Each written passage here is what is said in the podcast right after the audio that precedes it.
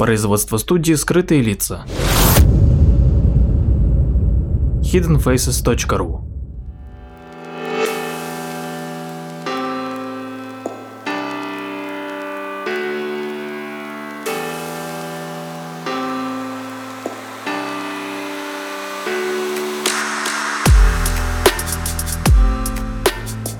Здравствуйте, дорогие слушатели, с вами Владимир Марковский и очередной выпуск передачи «Прожектор восприятия». Сегодня мы поговорим а, об одном очень а, известном в узких кругах человеке, а, а именно об а, Оскаре Зала, который по праву относится к пионерам немецкой электронной музыки. И с ним связана довольно интересная история, а именно то, почему он стал и чем он стал а, знаменит. К сожалению, он а, умер в 2000 1992 году в возрасте 92 лет. Но началась его история с того, что он в Берлинской консерватории посещал э, класс композиции, который вел э, композитор Пауль Хиндемит. И в 1930 году Зала, которому тогда было 20 лет, познакомился с профессором Фридрихом Траутвайном, который работал в экспериментальной лаборатории берлинского радио. И Траутвайн построил прототип электронного музыкального инструмента, который, конечно же, назвал в свою честь траутониумом. Инструмент представлял из себя ящик, набитый электронными лампами и проводами. А в основе звука извлечения лежал так называемый ламповый генератор.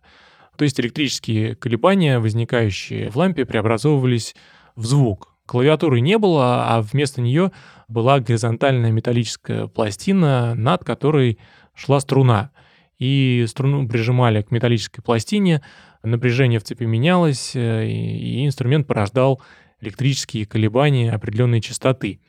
Ну, то есть высота звука зависела от того места, в котором а, была прижата струна. Сигнал поступал в усилитель, а из него в динамик. Ну, в то время существовало много аналогичных инструментов, но Пауль Хиндемит э, пришел в восторг от первой э, версии Траунтониума, который позволял реализовать глиссандо, то есть плавно меняющий свою высоту звук. И Хандемид заявил, что если э, возможно было построить три таких инструмента, то он готов для них писать сочинения. Для высоких, средних и низких частот э, были нужны отдельные инструменты.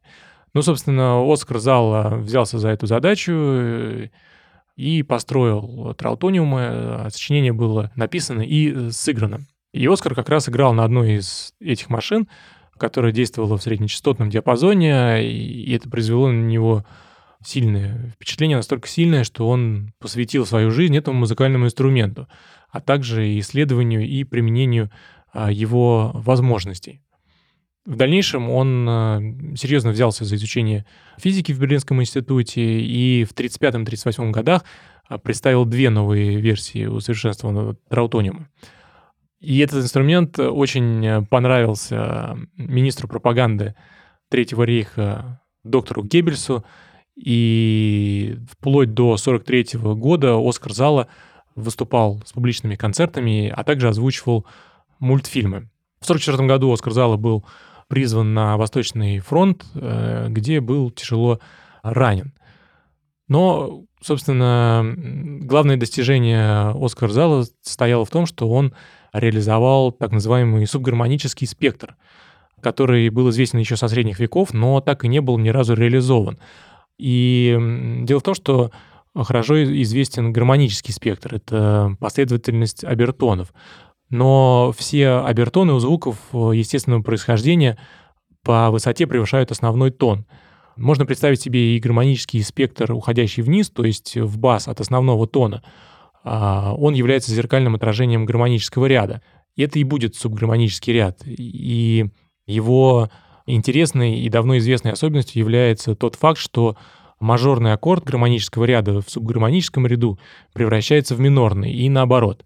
Другими словами, в распоряжении композиторов появляется неизвестный обычным акустическим инструментом возможности комбинации мажора и минора. Нужно сказать, что траутониум, конечно, не получил сильного распространения, и в связи с этим Оскар э, Зала занялся киномузыкой. Практически все немецкие рекламные э, ролики послевоенного времени содержали его музыку, э, и он записал более 300 композиций такого рода, многие из которых были отмечены призами.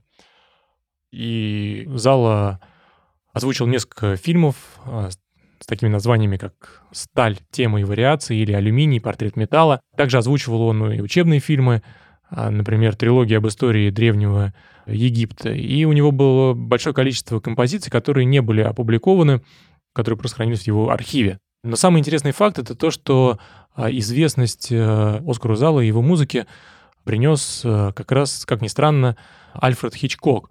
В 1961 году он э, занялся съемками фильма «Птицы» и искал адекватную музыку, но все, что ему предлагали, было вполне нормальным и узнаваемым. Ну, то есть ни разу не страшным. А Хичкок для того, чтобы взвинтить психоз и нагнести истерию, нуждался в э, криках, бьющих по нервам. И режиссеру сказали, что в Берлине есть изобретатель, который на своих концертах играет чудовищно свистящую и завывающую музыку. Хичкок отправился в Берлин и, собственно, поручил зале озвучить этот ставший в дальнейшем известный фильм. И сначала а, зала для теста озвучивал сцену в доме, которую штурмуют птицы. И трудность состояла вовсе не в криках птиц, а в синхронизации всех звуков. Стука гвоздей, треска досок, а, глухих ударов снаружи, звона стекла и звуков шагов. Ну а сам фильм вышел в 1962 году и принес э, и Хичкоку, и Оскару Залу международную славу. Как раз вот э, вопли в этом фильме и прославили композитора, и он получил за них большое количество премий, а, кроме, правда, Оскара. Ну и, собственно, после этого на залу посыпались заказы, его музыка очень хорошо подходила ко всякого рода а, ночным ужасам, а, ну и, как ни странно, к достижениям научного прогресса. Например, в 1962 году короткометражный фильм «О флёр де», в котором звучала музыка зала, получил золотую пальмовую ветвь в Канах, а по заказу НАСА зала озвучил документальный фильм о полетах на Луну. В этом фильме вообще не было ни одного слова комментария, а только а, изображение и звук траутониума. Вот такая вот история. Спасибо.